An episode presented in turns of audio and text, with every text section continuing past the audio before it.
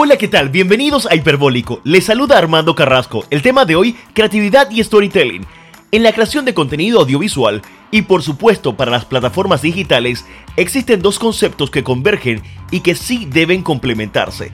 ¿Es la creatividad el principal ingrediente de una historia, de una pieza publicitaria? ¿Cómo pensamos creativamente y además estratégicamente? ¿La inspiración y la creatividad son lo mismo? ¿Cómo aterrizamos esa musa y le damos vida sobre papel o video? Por otro lado, ¿cómo lo cuentas? ¿Cómo echas ese cuento? Y logras diferenciar esa narrativa también es un elemento imprescindible y que hoy se define como storytelling. Para conocer un poco más de estos dos conceptos, hemos reunido aquí en Hiperbólico a un panel de expertos. Épico diría yo. Aldo Rey Valderrama, director de cine de la película Kimura. Antonio Manrique Walls, visual storyteller y director. Enrique Kirschman, guionista y director del documental Al otro lado del arco iris. Robert García, creativo de medios. Y Andrés López, director audiovisual, CEO de Green Film Productions.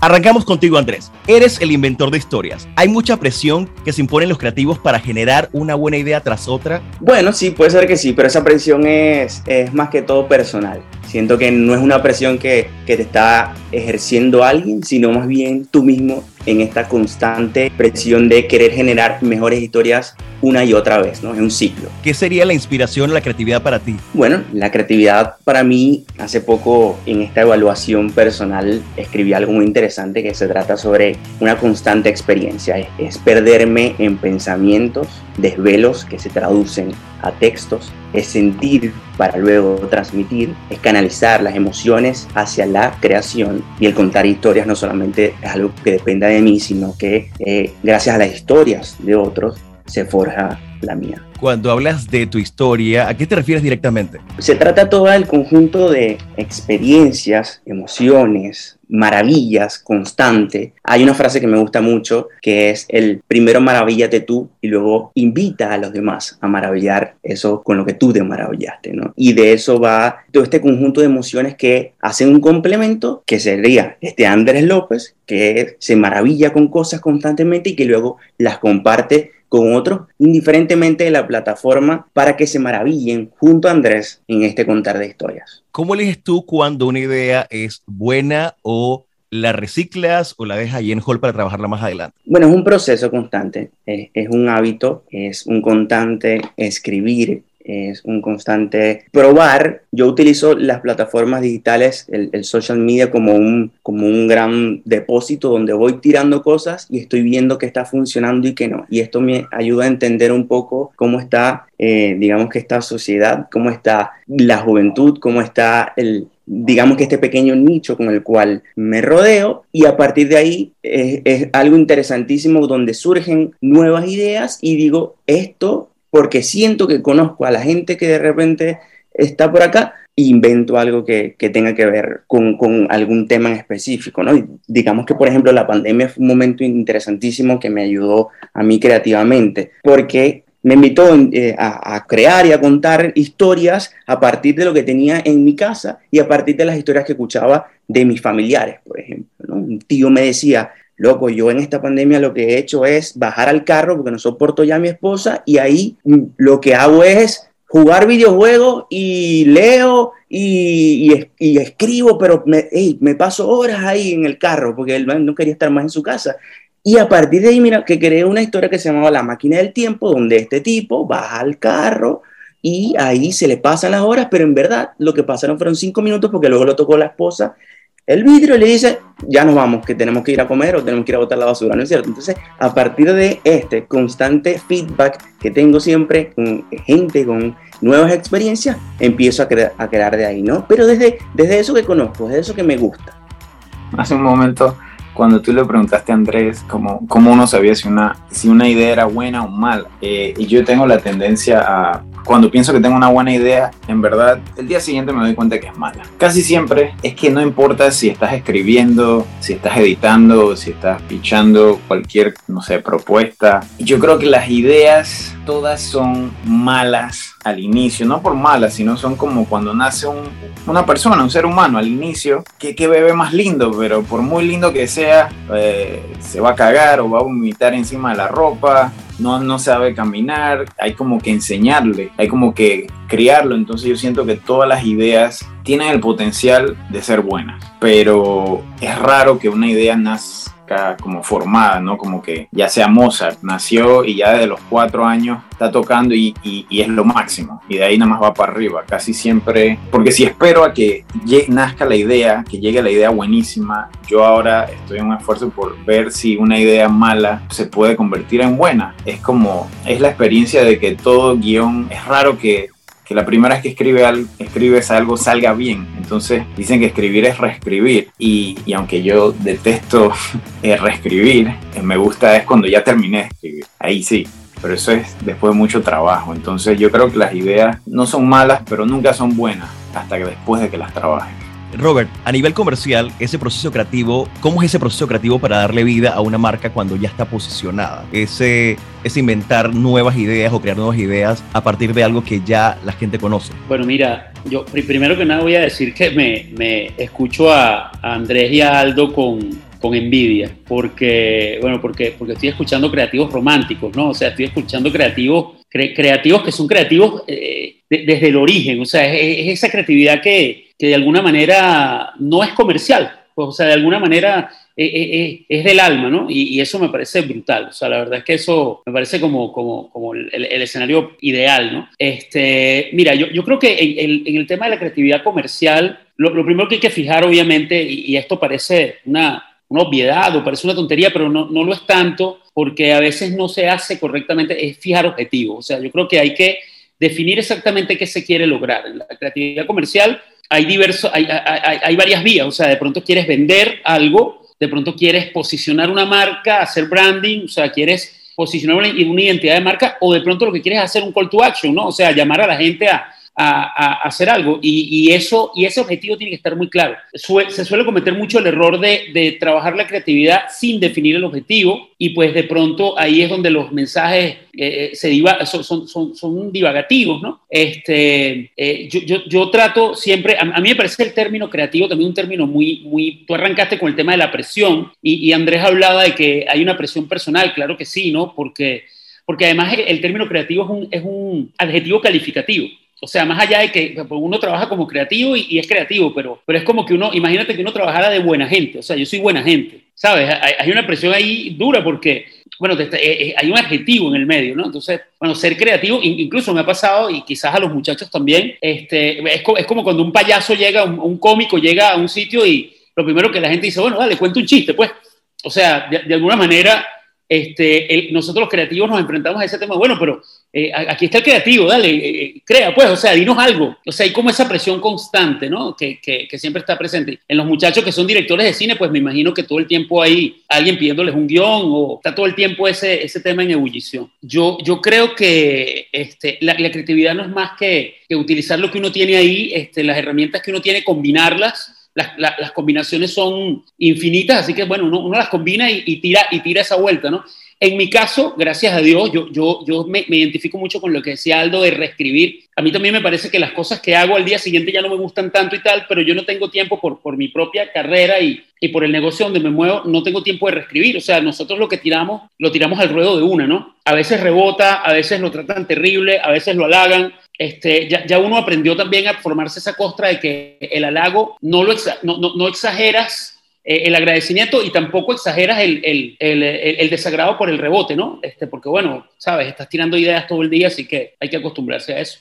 No, quería eh, aportar que eso que decía Robert de del romanticismo con el que hablaba Aldo y Andrés desde la parte creativa, que es cierto, desde el lado de cinematográfico de repente puede ser mucho más así, eh, sin embargo a mí me parece supremamente difícil el, eh, crear para publicidad o, para el lado comercial. En algún momento consideré ser copy en, alguna agencia y yo decía, yo no puedo, que me pidan de repente, eh, escríbete una idea o una frase para tal cosa. Me tranco, yo necesito acostarme, salir a caminar, tener todo un proceso para bajar una idea, es una cosa bastante extensa desde, desde mi forma de buscar esa musa, ¿no?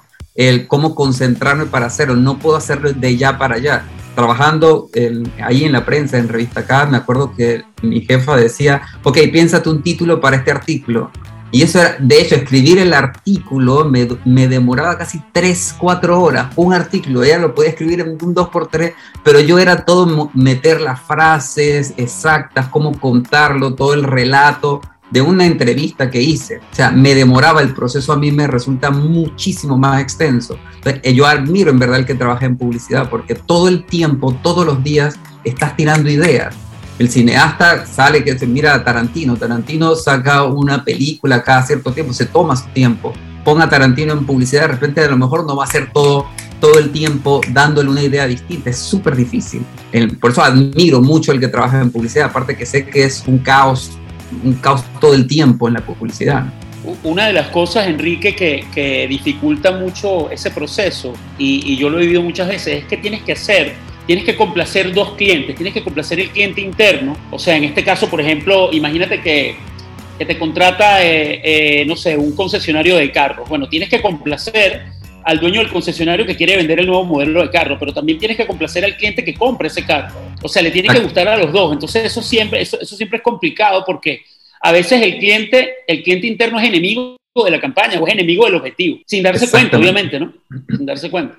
Quiero decir solamente que eh, en, cuando yo también siento admiración, como dijo Enrique, por las personas que trabajan bajo presión, no solo en publicidad, sino en la televisión o en cualquier medio. Yo brevemente he estado en publicidad, como, no sé, hice asistencia, cosas así, y es otro ritmo, eh, pero a la vez yo pienso que eso es, es increíblemente fértil. Uno piensa que no, no tuve tiempo para trabajarlo, eh, si hubiese tenido más, más días o no sé qué, y es mentira. Muchas veces esa es como ese esa presión que hace que el carbón que, que, salga el diamante, ¿no? Porque, eh, como dicen en el montaje, el montaje eh, se abandona, nunca se termina. La gente siempre está editando, no, todavía la puedo ajustar, la puedo ajustar, pero te deja de editar porque hay que entregar y ya. Y, y muchas veces ese es el mejor, yo pienso que las cosas tienen, es como estás cocinando, se te pasó el arroz o se te quemó el, el, el, jamón eso, todo tiene como un punto, entonces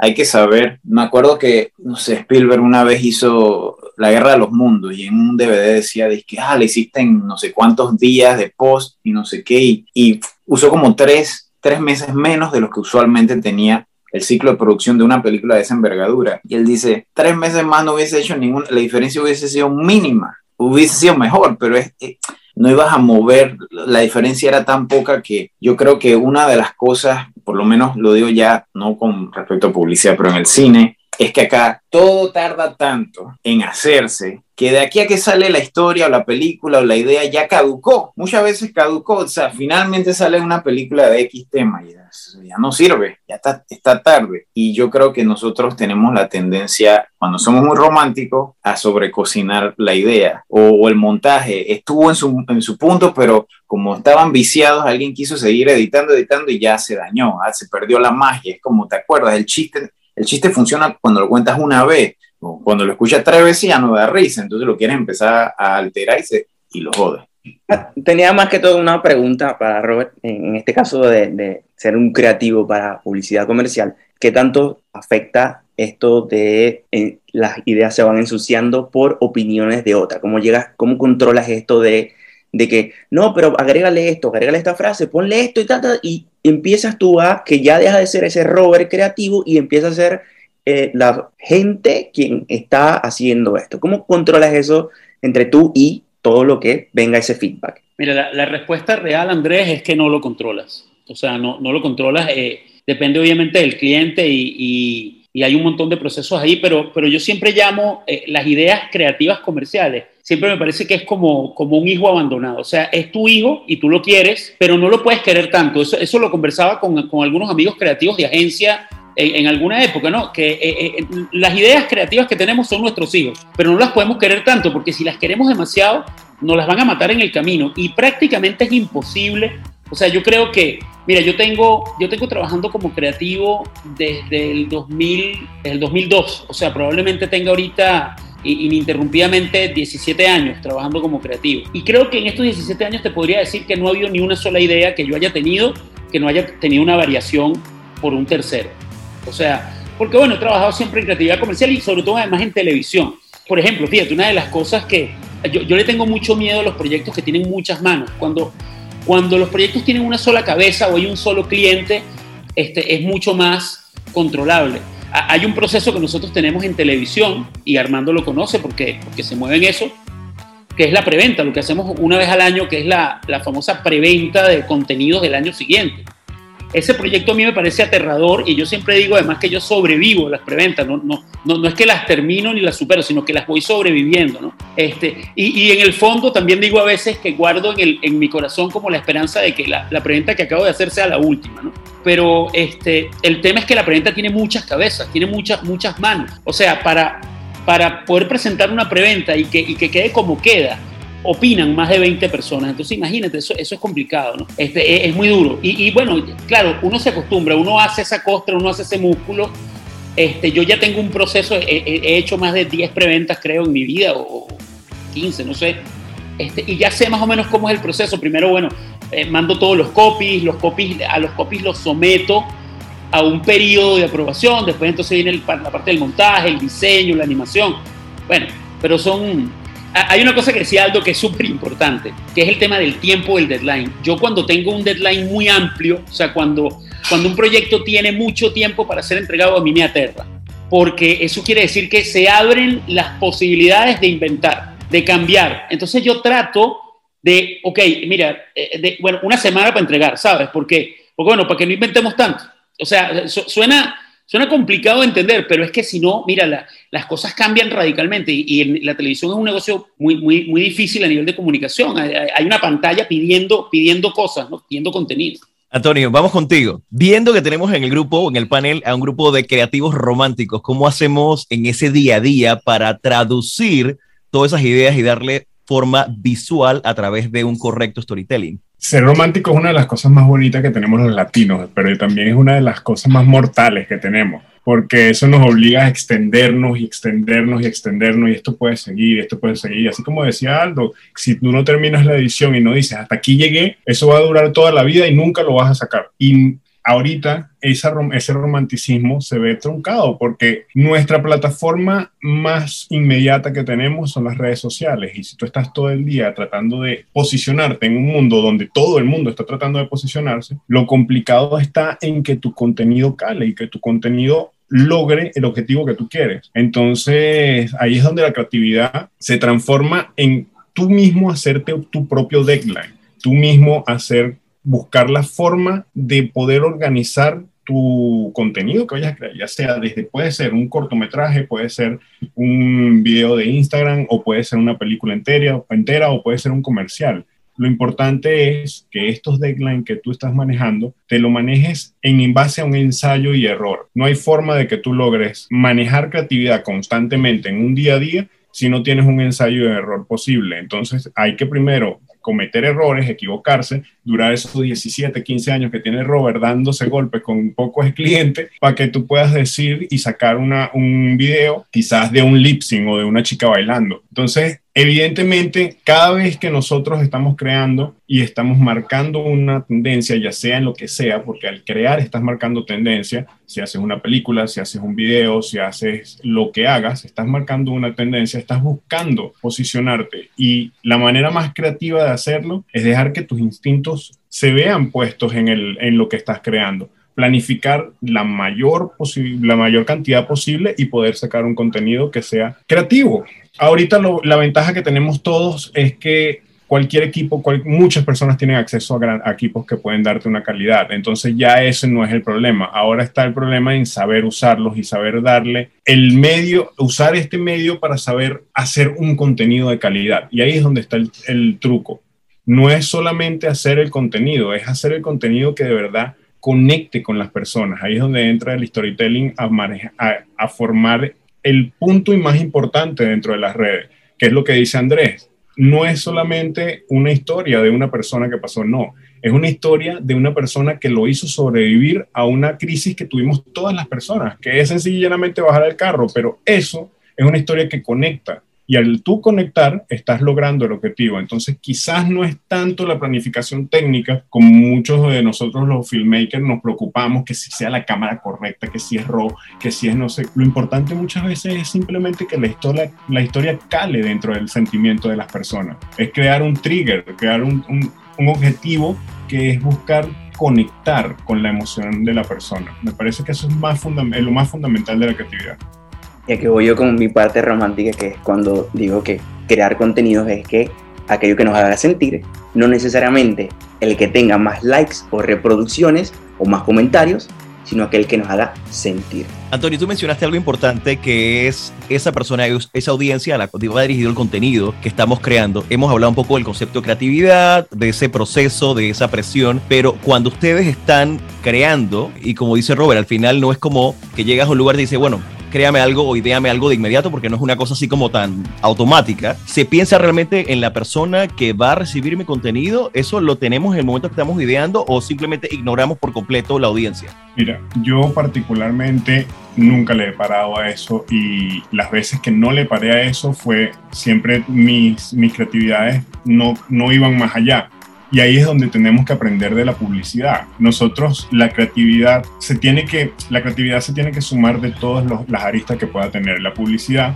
piensa primero en el objetivo, bien, como bien decía Robert, antes de crear la publicidad el cine de industria piensa primero en un público objetivo antes de crear la publicidad. Si tú te vas a películas como las películas hindú, por ejemplo, las películas hindú lanzan un soundtrack un año o dos años antes para que todo el mundo se sepa las canciones y cuando tú vas a una sala de cine en Bombay, todo el mundo canta las canciones y es el estreno de la película. Entonces, esto es porque tienen métodos que saber qué es lo que va a calar en el público que va a ver esas películas. Si tú sabes que tu público es un público objetivo de 40 años, que no sé, eh, eres bartender y haces videos sobre, sobre mixología, tú sabes que tus videos van a calar en ese público. No tiene sentido que te pongas a bailar videos de gente de TikTok, de, de gente de 19 años, sino que vas directamente a tu público y le muestras lo que lo que le interesa. O sea, si tú crees nada más que por irte por una tendencia puedes lograr un objetivo creativo, eh, estás haciendo las cosas al revés, porque lo importante es saber qué es lo que consume el público que te ve, porque a la, a la, a la hora, a final de cuentas, eso es lo que importa. Las personas, más allá del like o del no like que te den, lo importante es que las personas que se sientan identificadas con tu video se sientan identificados de verdad y logren engancharse a tu video, más allá de que sean muchos o que sean pocos. Lo importante es que logres, así sea, cambiar la vida de una persona, así sea, lograr tocar la, la vida de una persona, es el, el, trabajo que se está haciendo. Parece a mí que es fundamental. Voy a pasarle la palabra a Aldo y si quisiera dejar por aquí la semilla de una pregunta es, ¿cómo es esa audiencia latinoamericana, la que consume contenidos en digital, que busca, que buscamos nosotros diferentes al resto de la audiencia del mundo? ¿Qué pasa en las redes sociales? al final los contenidos deben adaptarse a cada red social, no podemos poner lo mismo que va en el cine, en televisión, en TikTok, en, en, en Instagram, todo va cambiando. Paso Aldo y vamos entonces a hablar un poquito de esa audiencia en particular, ¿cómo es? Entiendo, y con respecto a también la pregunta que, que, haces, que planteas Armando, entiendo lo de saber tu público, ¿no? Es una cosa clave hacia lo que haces, hacia quién apuntas, estamos comunicando, cómo lo van a recibir, eh, quién lo va a recibir. Sin embargo, yo, claro, e, eso es, es que yo no siento que es ni siquiera desde el punto de vista, como decía Mamet, eh, haz algo una vez al día, haz algo por tu, uh, por tu negocio y haz algo por tu arte, digamos. Todos aquí tenemos un negocio, pero todos también, no me importa qué, no importa qué hagan, todo el mundo también quiere como hacer su cosa aparte, hacer su cosa personal, que nadie me diga cómo lo tengo que hacer. Yo no necesito ningún script doctor o no necesito que, que 10 personas estén opinando el guion, porque, no sé, pasa el, eh, no por nada, pero pasa la persona que limpia y, bueno, está bien, sí, está bueno saber qué, pero no sé, a veces no se trata de quién es el target, se trata de que yo quiero hacer esto y me sale de mis dos y así es, porque si no, no es art, si, si, no, no estás diciendo, si estás tratando de seguir una tendencia, ya estás atrás. Si estás tratando de apuntarle al público para gustarle, yo entiendo, es una comedia, pero tú, tú quieres hacer algo para ti, y en mi opinión, pues yo escribo o hago cosas para mí e idealmente para personas que piensen o sientan igual que yo en ese momento. Es la única manera de ser auténtico. He perseguido tratar de hacer cosas para, para los demás y al final el que termine feliz soy yo, porque toma la misma cantidad de tiempo hacer una publicidad, eh, un video viral o una película mala. Al, toma la misma cantidad de tiempo hacerla buena o mala. La pregunta es, ¿quieres hacerla buena o mala? Vas a tener que vivir con eso. Entonces prefiero vivir con mi error y no con lo que yo creo que les va a gustar y luego entonces igual tengo que cargar con esa cruz, pues no puede ser. Y usualmente las personas que hacen cosas sin pensar en lo que los demás piensan son los que terminan inventando nuevos géneros musicales, eh, una nueva forma de hacer algo. Eh, muchas veces, muchas veces incluso la gente que está establecida como que dice, no, pero esa persona no estudió o eh, lo está haciendo desde la ignorancia, porque no tiene los conocimientos, pero precisamente eso esa limitación de conocimientos o técnica o lo que sea, es que hace que nazca algo nuevo. Y entonces ahora eso se vuelve tendencia y ahora todo el mundo quiere hacer, no sé, bomb de Hans Zimmer, porque bueno, él no sabe manejar la orquesta, así que como John Williams, así que tiene que compensar haciendo todas esas maromas que él hace musicalmente y de repente ahora 10, una década entera teniendo que escuchar bomb ese de Inception, tiene arte, pero bueno, no sé. Ahora Aldo, ¿piensas que esto en, como la forma en que lo planteas, representa realmente un sacrificio para esa persona tomar esa decisión de vivir en esta constante en su vida, de no crear para los demás, sino crear para ti mismo, para... De ahí es donde salen los genios, ¿no es cierto? A partir de, este constante pensar. ¿Qué piensas tú? bueno, pero por eso es que estamos limpios. Pues no seríamos... si, si, no, ya estaríamos... O sea, aquí la pregunta a mí, pero es que no, no, no, es, no es que estamos en pobreza, es que estamos en quiebra, pero la pobreza es un estado mental. Nosotros somos ricos en ideas y en cosas, pero bueno, ya... por eso digo tienes que apuntar también a facturar y también tienes que apuntar a ti. La pregunta es con qué puedes vivir. A mí me parece que lo que dice Aldo es totalmente cierto, pero igual tu público objetivo eres tú mismo. O sea, es la gente que es como tú. Ya tú estás identificando un target. Entonces, totalmente tú. Tu película está para alguien. Lo que pasa es que no, no es verla afuera, es verla dentro de ti. Yo soy una persona que quiero que mi película sea porque vista por gente como yo, pues, y, y, eso es lo que quiero que pase y, y, eso es lo que va a pasar. Ahí también es donde, donde verle el negocio para no mantenernos limpios. ¿Cómo, ¿Cómo le ves el negocio? ¿Cómo hago para que esta gente que es como yo me dé el dinero para poder ver mi, mi, mi contenido o mi película? Que esa es la pregunta de las 20 mil los 20, lochas, que si la tienes la respuesta me gustaría saberla. Pero que en esa estamos la búsqueda de todos, que la gente que, que en verdad está dispuesta a pagar por lo que yo hago, vea lo que, el contenido que yo creo. Pero si tú sabes dónde están, tú nada más tienes que abrir tu OnlyFans y ya, vaya para allá. Exactamente. siempre, siempre hay alguien que está dispuesto a pagar por algo. A todo el mundo le interesa algo. Por eso están ese poco de festivales pajeros en donde van esas películas que nadie ve, pero ahí alguien las ve y alguien paga por ellas. Y así hay otra clase de cosas. Tienes toda la razón. Aquí el problema es que, no sé, no descubrimos. La perspectiva. Ok, de lo de Aldo rescato un par de cosas, sobre todo la palabra arte, que no lo habíamos tocado en toda la conversación previa, pero le paso la palabra a Enrique. No solamente quería aportar también que estoy de acuerdo con lo que dice Aldo, el, sobre todo creo que es un pensamiento, no sé si del, del, del, artista latinoamericano, el que no tiene hasta cierto punto, no tiene esa estructura clásica hollywoodense de industria. Eh, sino es más que todo, lo veo desde un punto de vista más artístico, o sea, yo tengo esta idea de esta película y quiero sacar esto y no me interesa si nadie va a verla, pero estoy yo creando esto que quiero mostrar. Es como el que pinta un cuadro, se le vende o no se le vende, no sé, pero lo pintó porque se inspiró y quería pintar esa idea y plasmarla en, un canvas. Y creo que ese es muy el pensamiento muchas veces del, cineasta latinoamericano. Yo sí estoy de acuerdo, si uno tiene la estructura industrial con la que se ha influido mundialmente de Hollywood, que muchas veces sí es bueno tener el target, precisamente a veces me pasa que veo una película y digo, ¿esta película era para niños o era para adultos? Porque lo, lo que me estás mostrando es súper aniñado, pero hay una cantidad de vulgaridades que tampoco la ve un niño, entonces ahí te quedaste como que no evaluaste para quién iba dirigida esa, esa narrativa, esa, esa historia. ¿okay? Porque un niño no, a lo mejor no la va a terminar de disfrutar o los papás no lo van a dejar, no lo van a llevar a verla y un adulto queda diciendo esto es una porquería. Me ha pasado muchísimas veces con, con varias películas. Entonces, en ese, desde ese punto de vista, yo utilizaría el target para evaluar ciertos códigos estilísticos o lingüísticos o, que vaya a utilizar en algún punto para darle matiz al género que estoy eh, utilizando o, o, lo que fuere. Pero sí me inclino mucho por lo que dice Aldo, o sea, simplemente quiero crear. Eh, me, pasa, me pasó con el documental este que estoy intentando lanzar desde hace mucho tiempo, el, y, y no solamente por, por esto de que hablábamos del romanticismo, sino porque me parecía también un poco complicado, porque lo he hecho con las uñas y, y, y, porque me ha aliado con gente que ha creído en el proyecto. Pero muchas veces dudé, ¿para quién lo estoy haciendo? ¿Esto se puede ver en el cine? ¿Alguien va a ir a ver este tema en el cine? ¿Ok? Entonces, y hubo mucho tiempo donde pensé, creo que no lo voy a hacer, no lo voy a seguir.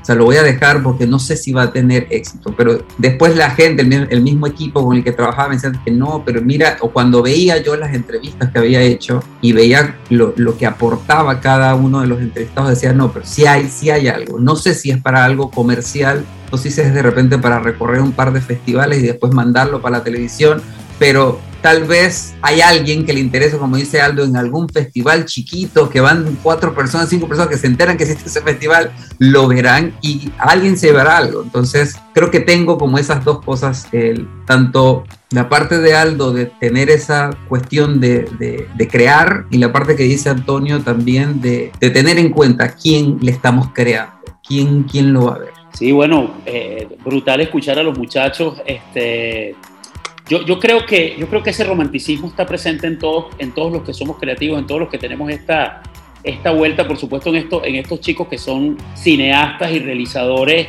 está, está a flor de piel, ¿no? Eh, eh, en el caso mío, yo, yo, bueno, yo, como les digo, yo trabajo en una industria que es salvaje, que es muy dura, este, que además no tiene miramientos con el creativo, o sea, no hay, no, no hay ninguna consideración hacia el creativo, ¿no? Este, simplemente lo que queremos es vender un producto o, o posicionarlo o que funcione o que compita y, y, y, que gane esa competencia, ¿no? En televisión además es así, porque este, yo, yo incluso trabajo en televisión abierta, que todavía es un poco más salvaje, porque todavía en televisión por cable, de alguna manera, el, el, la audiencia se mide distinto y entonces el, el, arte prevalece un poquito sobre la competencia y sobre el resultado, ¿no? La, la publicidad es un, es, una, es un negocio demasiado resultadista. O sea, a veces algo muy malo funciona muy bien, muy, muy malo quiero decir, este, de, de, mala forma, mal realizado, funciona muy bien y pues el publicista es un genio, ¿no? Este, y, a veces algo muy maravillosamente bello, espectacular, artístico, pues no funciona y no, este, fue, fue, un mal trabajo. Es una industria muy, muy ingrata y muy terrible. Yo particularmente tengo un par de proyectos personales que, que, que ahora que escucha, escuchaba a Aldo, este, de alguna manera son un poquito como mi, mi, mi, protección hacia eso, ¿no? Porque yo, yo decidí en algún momento de mi vida empezar a pintar, o sea, empezar a pintar cuadros. Y eso es un proyecto que hago porque, por, bueno, porque yo soy, mi, yo soy mi único, yo soy mi único evaluador, pues, o sea, la verdad es que no, no tengo a nadie diciendo, bueno, más allá de mi esposa, este, no tengo a nadie diciéndome, este, eso está bueno o está malo, y, yo me lo tripeo como está, ¿no? Este, y bueno, gracias a Dios he podido exponer en algunos sitios y al, al, alguna gente ha comprado algo por ahí, le ha gustado, pero, pero la verdad es que es un proyecto que hago para mí, o sea, absoluta y completamente para mí. Incluso les digo algo que les va a parecer loco.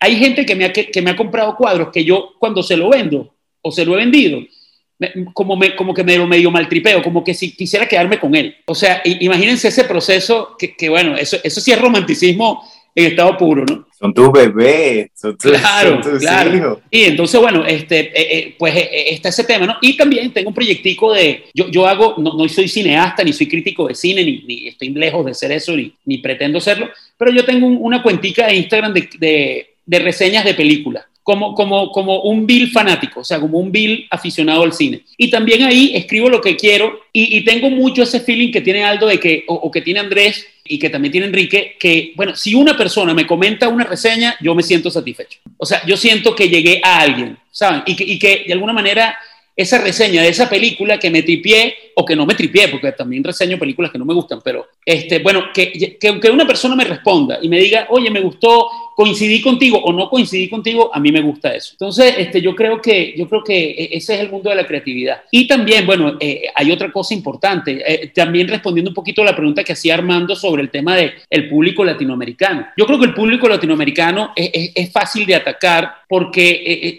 compra mucho el humor. O sea, si, si la creatividad tiene humor, el público latinoamericano lo va lo va a comprar. Eso, eso, es una, eso, eso de alguna manera es el camino fácil, o sea, el, el, la vía sencilla, ¿no? Este, y yo particularmente me, me gusta mucho un concepto que, que, lo comparto con ustedes, no sé si lo conocen, pero a mí no me gusta el concepto de target, me parece un concepto primero fuera de moda y me parece siempre inefectivo. A mí me gusta el concepto de tribu. Eh, ¿Por qué? Porque las tribus consumen cosas sin importar su nivel socioeconómico, su edad, este, su lugar donde viven, o sea, simplemente consumen. Por ejemplo, eh, mi hijo es gamer, porque juega PlayStation todo el día, ¿no? Este, y él, él, es un, él es tribu gamer. Y así como hay, como él, que tiene 13 años y juega PlayStation, hay un pana que tiene 50 que está jugando PlayStation también. Eh, ustedes me dirán, bueno, pero son tipos distintos, edades diferentes, uno es casado, el otro es soltero, uno es pobre, el otro es rico.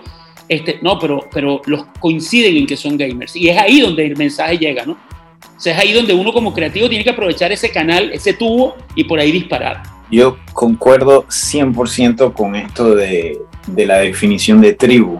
De hecho, eh, yo pienso que el drama o la dramaturgia lo que sirve es para definir la tribu, la tribu de nosotros. Decía Mamet como que nosotros, no importa nuestro, nuestro nosotros nos reunimos alrededor de, de, por ejemplo, el deporte. Todo, no sé, nos gusta el fútbol porque nos gustan las reglas, las reglas del deporte. Estamos de acuerdo en que nos reunimos para ver ese juego con esas reglas, porque si no tuviese reglas, si, si simplemente el futbolista puede agarrar el balón con la mano y anota el gol, o si estoy corriendo y le meto un puñete a Messi y sigo de largo, tú no, esas, no, esas no son las reglas del juego. Nosotros, desde las gradas, no importa tu credo, tu género, nada, todos ahí nos unificamos. Ahí es donde nos unificamos porque todos estamos de acuerdo con las reglas de ese juego. Por eso nos reunimos allí es igual cuando nos reunimos en el cine eh, a ver una película, nosotros entendemos cómo debe ser una película. Hablo de, esto está en el ADN de los seres humanos, pero entendemos como, no hablo de estructura de tres actos o cosas, pero simplemente el, el flujo de las cosas.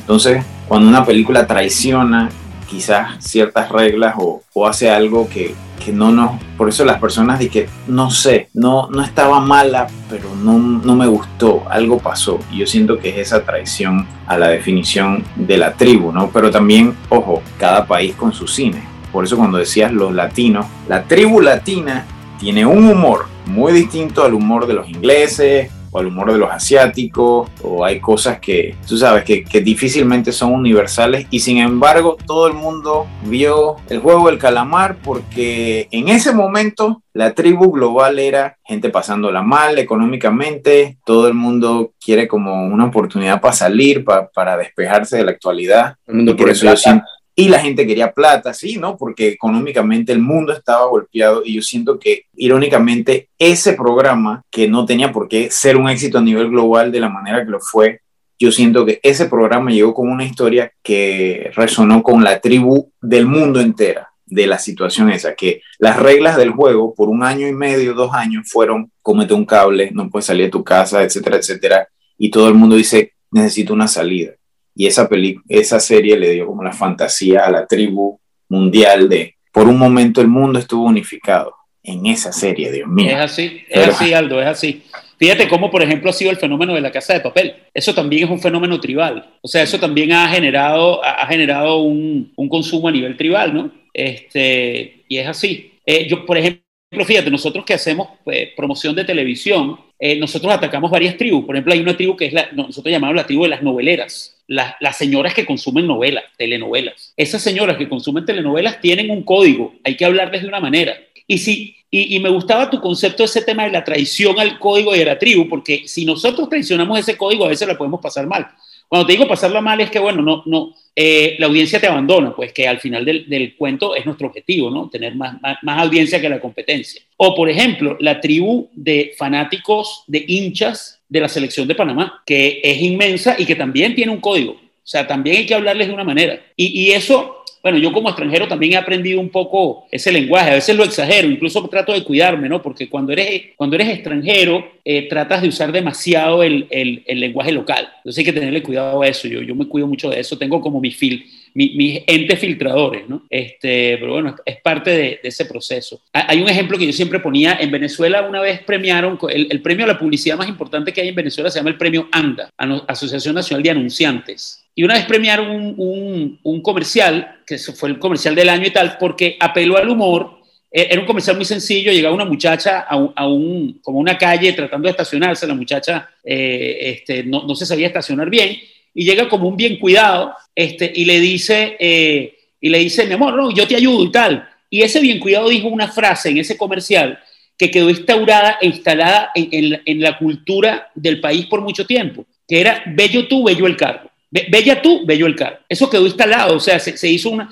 se hizo popularísimo y tal. Y por esa frase por ese, por, por ese copy, el, el, comercial ganó un montón de premios, ganó ese premio y un montón más. Pero a mí me pareció que siempre, yo, yo, siempre decía, a mí, a mí no me parece bueno porque lo, lo, rudo del comercial es que vendía, un, vendía una compañía de seguros y nadie se acordaba de qué compañía de seguros era. De hecho, creo que he preguntado como 200 veces a, a, a 200 personas ¿Qué, ¿Qué, compañía de seguro? Y no sé, Antonio, no sé si recuerdas este comercial, tú que eres venezolano. Sí, sí me acuerdo del comercial, pero no me acuerdo qué compañía de seguro es. Exactamente, nadie lo recuerda, nadie lo recuerda. Este, yo yo sí, sí lo recuerdo porque hice el ejercicio de grabármelo, se hice el ejercicio de grabármelo, pero, pero yo estoy seguro que por ese comercial esa compañía no vendió ni una póliza. Y al final del cuento, ese comercial lo que, lo que pretendía era que la compañía eh, eh, eh, capitalizara, ¿no? Y entonces ahí donde yo tengo mi, mi mis dudas y, mis conflictos con la creatividad y la rentabilidad. Porque bueno, ¿sabes? Todo depende de los objetivos. Si el objetivo de Aldo es que su película la vean tres panas y eso lo, hace, lo satisface, ese objetivo está logrado. Y cool. Ahora, ¿qué pasa? Eh, coño, la gente que hace una película como, como, como Birds of Prey quiere, quiere meter no sé, 50 millones de personas en la sala y, bueno, ese objetivo tiene, que, tiene, tiene otras vías. Creo que, que, hemos tocado varios temas, pero me gustaría, antes de entrar con un poco el Enrique, que nos cuentes un poco el proceso creativo de El otro lado del arco iris, también quisiera pasar a Aldo. Aldo, ya la película tiene un par de años de haberse estrenado. Creo que la película, definitivamente, el proceso y las lecciones del estreno, ¿qué pasa por la mente de Aldo después de haber ya soltado a su hijo Kimura a las salas de cine, a la televisión, a las plataformas de streaming? Bueno, el hijo, el hijo sigue caminando, no sé, el hijo está en Amazon Prime ahora mismo eh, pues, para alquilar, así que el, que quiera verla puede, puede. Yo hace rato, no sé, yo no, yo no he vuelto a ver esa película. Yo, hay una cosa que me gustaría que, que saliera de la película, es como, eh, no sé ni para qué lo digo, pero era el corte, no es que no salió el corte que no quería que saliera, sino que es una de esas cosas que un último ajuste que se hizo allí y, y un año después yo dije, ¿por qué hice eso?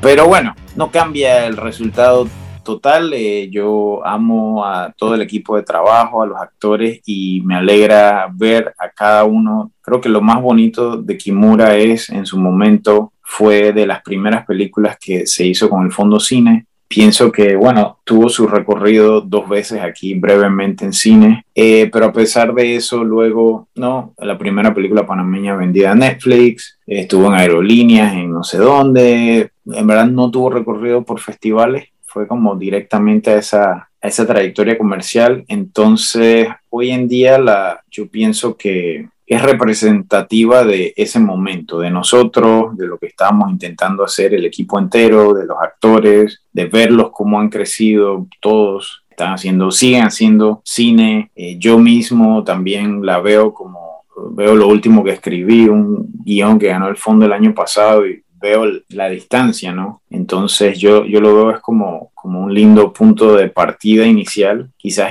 inesperado, pero yo creo que un cineasta o quien sea, una vez que tú haces una obra, la hiciste, la viste, la viste 300 veces, 500 veces, hablaste con ella, un año después salió en Netflix, adiós, yo no he vuelto a ver eso. No, no puedo pensar en eso. Ya eso fue. Eso ya no me pertenece. Ah, es eso. Le pertenece al público. Ya cada uno la juzgará, la crucificará o se sentará con ella a hablar o dialogar. Ya eso está fuera de mis manos. Yo quiero a mi hijo, pero mi hijo no es monedita de oro para que le agrade al mundo entero. Entonces yo creo que yo lo eduqué y vaya, ahora fájese allá afuera. De vez en cuando pase una vez al año acá al Día del Padre, como a saludar, pero adiós hijo, usted ya creció fuera de la casa.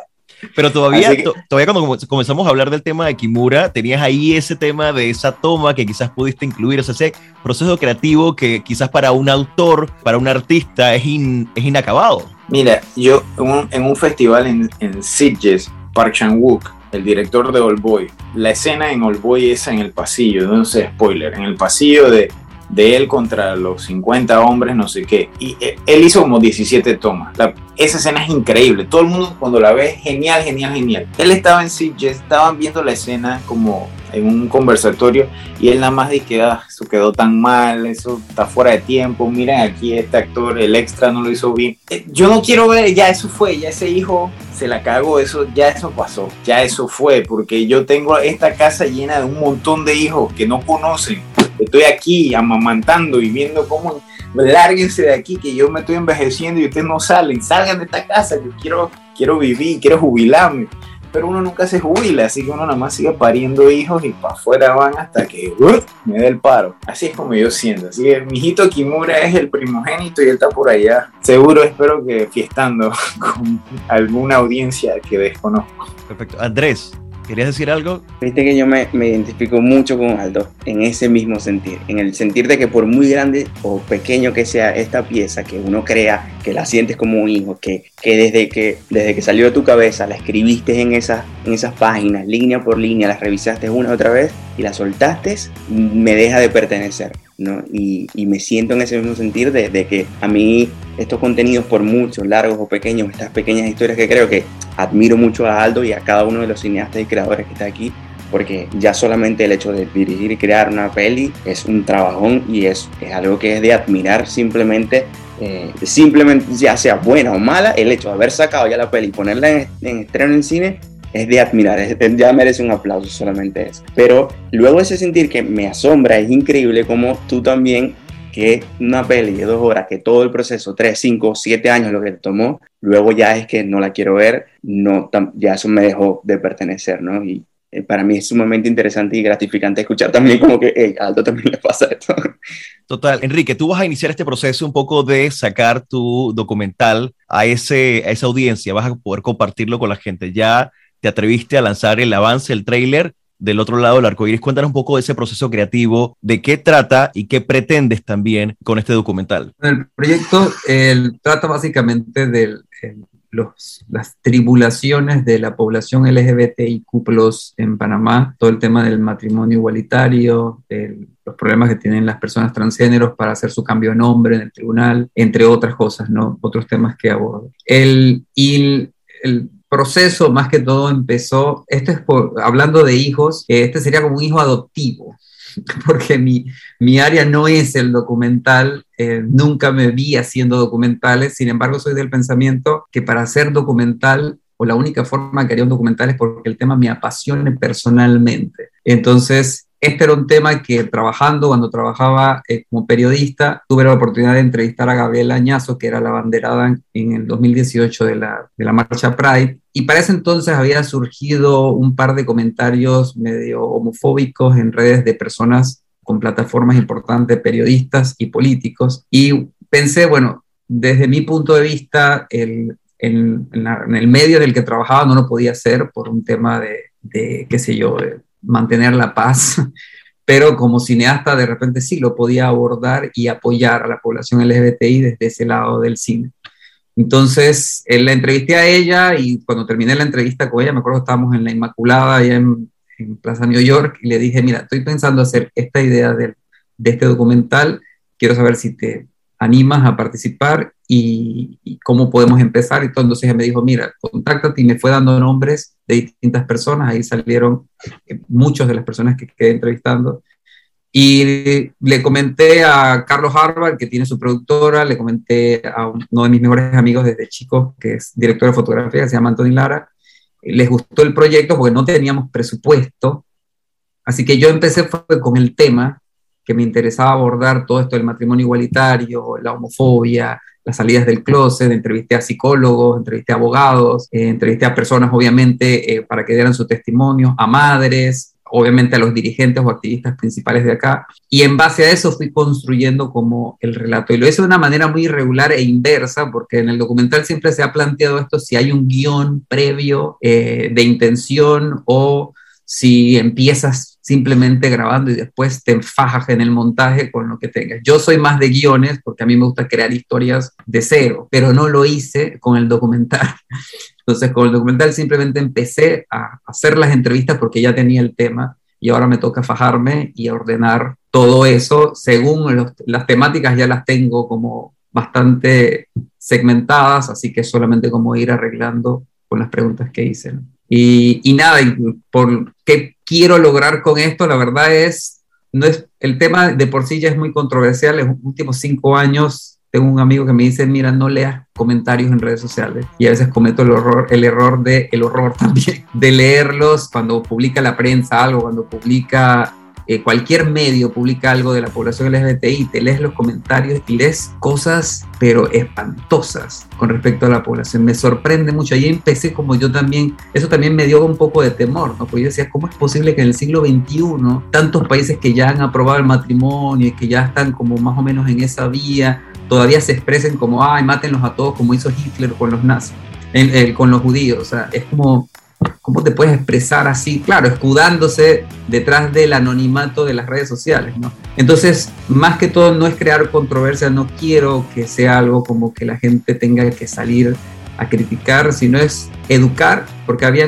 muchas cosas que yo no sabía eh, con respecto a estos temas en general y que me fui yo educando también con las entrevistas. Y por otro lado, generar empatía lo que dije antes, si logro que una persona cambie su manera de pensar con el documental, ya, eso logré algo con eso. Así que básicamente es esa la intención. ¿El documental estará para compartir o para proyección el otro año, me dijiste, a mitad de año, no? Tengo pensado exacto, que estoy ya en, como en la recta final con las últimas entrevistas y ya entonces pretendo que para principios del próximo año, o por lo menos lo más lejos sería en junio, que es la, el mes del Pride, de repente aprovechar ese mes y ahí poderlo lanzar. Antes de cerrar con una reflexión de cada uno sobre el tema de creatividad storytelling, voy a arrancar contigo, Antonio. Quisiera que me recomendaran una película. Si estoy aquí con gente creativa, vamos a sacarle una buena recomendación. Así que piénsenlo. Una película, ya sea por su guion, por su director, por lo que piense que es relevante. Tú dices, esta película todo mundo tiene que verla. Alguien tiene que verla. Por X o Y razón. Antonio, vamos contigo. ¿Alguna reflexión final sobre el tema del storytelling, sobre esa estructura, sobre los elementos que debe tener realmente y que debemos considerar para poder construir una narrativa correcta? Al final y al cabo lo importante es que si tú tienes una idea y de verdad te gusta, tienes que buscar desarrollarla sea como sea, como del lugar. Buscar estar pendiente del objetivo, buscar estar pendiente de la tribu, buscar estar pendiente de la idea, de lo que tú quieras, pero lo importante es hacerla, no dejar que pase, porque si en verdad sientes que es la idea que es, si no la haces nunca vas a saberlo. Una película eh, hace poco estaba viendo otra vez una película que se llama Ex Machina, que me encanta. Esa película es genial, es perfecta, el guion es perfecto y fue la primera que me vino a la mente ahorita. Se me ocurrieron como varias, pero no me acuerdo los nombres. Esa es la que me vino a la mente con nombre y de verdad es una película muy, muy genial. Y bueno, esa es la película que le dejo de recomendación, Ex Machina.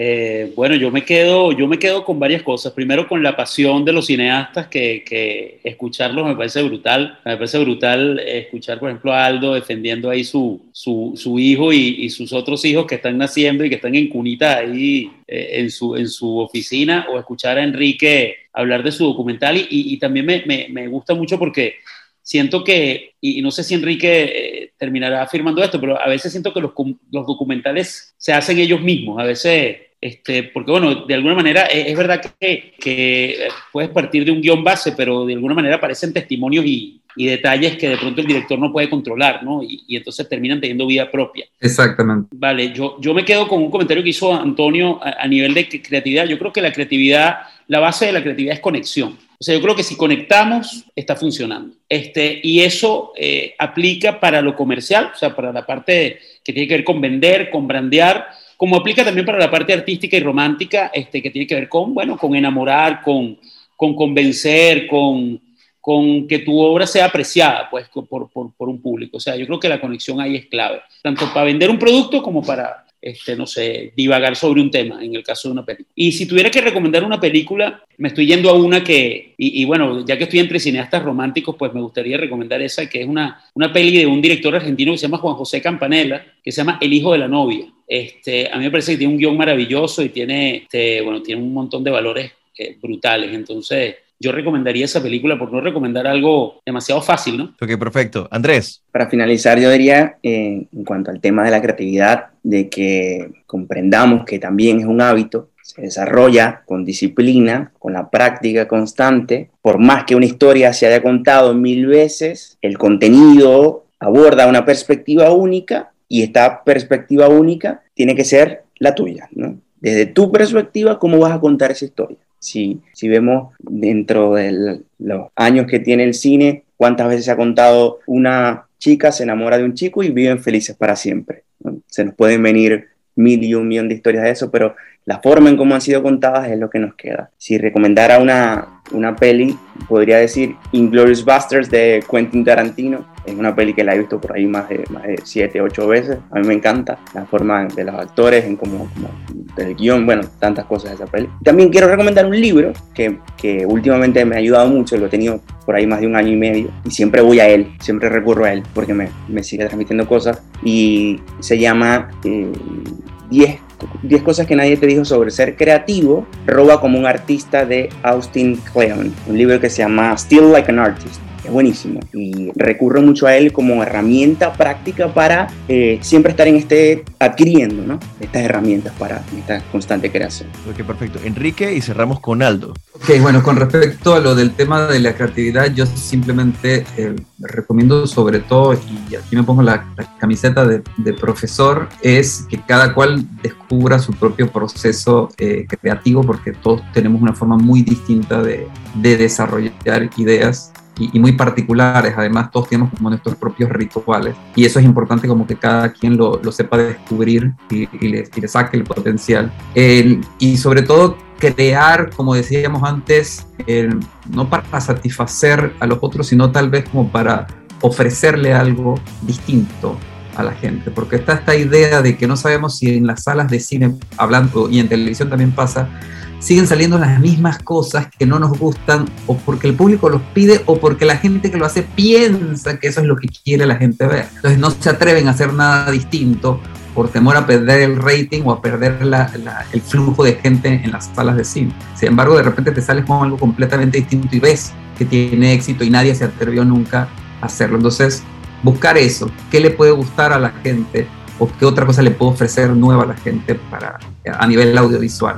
Y como película, el, se me vienen también un montón a la cabeza, pero la primera que, que apareció es Little Miss Sunshine o Pequeña Miss Sunshine, el, que es un, un drama y que me parece espectacular porque el, el, el tema que cuenta, aparte de ser una estructura con varios protagonistas, cuenta algo súper duro de cada uno de los personajes. El, sin embargo, te lo cuenta de una manera tan bien que uno se va, se, se deja llevar por esa historia y terminas riendo al final con, con, el momento climático, pero, pero los temas que aborda son temas muy difíciles de la sociedad, de, de la familia como institución, entre otras cosas. Así que a nivel guion me pareció espectacular. Pequeña película independiente, pero muy, muy bien lograda. Así que esa es la que se las puedo recomendar. Señor Aldo, cerramos con usted. Solamente para complementar, porque me parece que ya todos han básicamente resumido todo lo que dijimos y más acerca de la creatividad. Eh, yo creo que lo, una de las cosas más importantes en verdad que debemos recordar es que usualmente nuestra creatividad inicialmente, más bien estamos tan contaminados por todo lo que vemos, ¿no? El TikTok, el Instagram, las películas, el cine, publicidad, la tele, que, que, ni nos damos cuenta.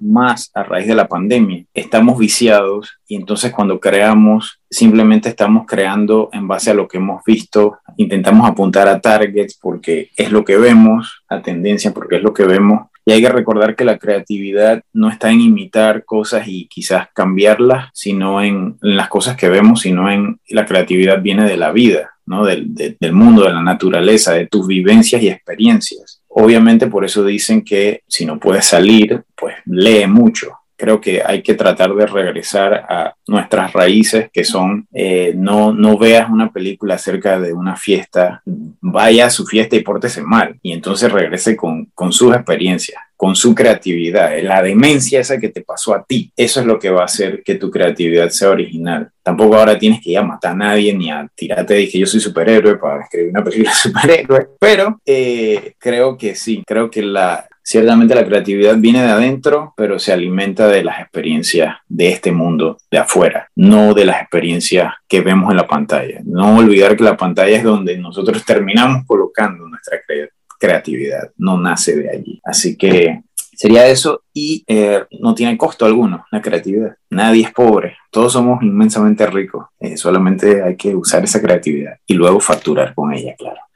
Y recomendaría, no sé por qué, quizás porque como estábamos hablando cuando estábamos escuchando la película de, del documental de, eh, de Enrique, pensé, no es el mismo tema, pero es de nuevo uno de estos temas candentes, pensé en el último duelo de Ridley Scott que salió hace poquísimo. Creo que nadie la vio. Yo la vi en cartelera y la quitaron de una. Y es una yo, la vi, yo la vi, yo la vi también. ¿La viste? Sí. Está muy buena. Es una película de época, pero basada en un incidente de la vida real, contado desde tres puntos de vista. Es como un pseudo Rashomon moderno, no lo es, pero quiere ser eso. Y es muy relevante todavía y tiene vigencia. Y lo que a mí más me sorprende es que ese hombre de 83 años, Ridley Scott, sabe dirigir peleas y escenas de acción mucho mejor que cualquier joven de hoy en día. Le da cátedra a todo el mundo de cómo hacer una pelea entre dos personas sumamente interesante y emocionante. Pero bueno, ese no es el centro de la película, pero búsquenla porque va a estar fácil de encontrar. Sí, está, está muy buena, está muy buena.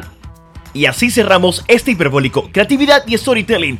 Esta conversación seguro daba para más y me va a tocar lanzar otro episodio de este episodio. Mucho se habló backstage y la compañía de Andrés López, Aldo Rey Valderrama, Enrique Kirschman, Antonio Manrique Walls y Robert García es para llevar esta experiencia de hablar de creatividad y storytelling en vivo, con un par de cervezas y para que conozcan realmente qué opinan estos cinco cracks. Ahora sí, antes de cerrar Hiperbólico, me despido con una frase. Del gran Stanley Kubrick, la pantalla es un medio mágico, tiene tanto poder que puede mantener el interés ya que transmite emociones y estados de ánimo que ninguna otra forma de arte puede aspirar a abordar. Muchísimas gracias a nuestro panel de expertos, este ha sido un hiperbólico irrepetible. Puedes escuchar este y otros episodios de hiperbólico en el Spotify de Metcon Radio y también en mi canal de YouTube. Armando Carrasco se despide, nos escuchamos muy pronto.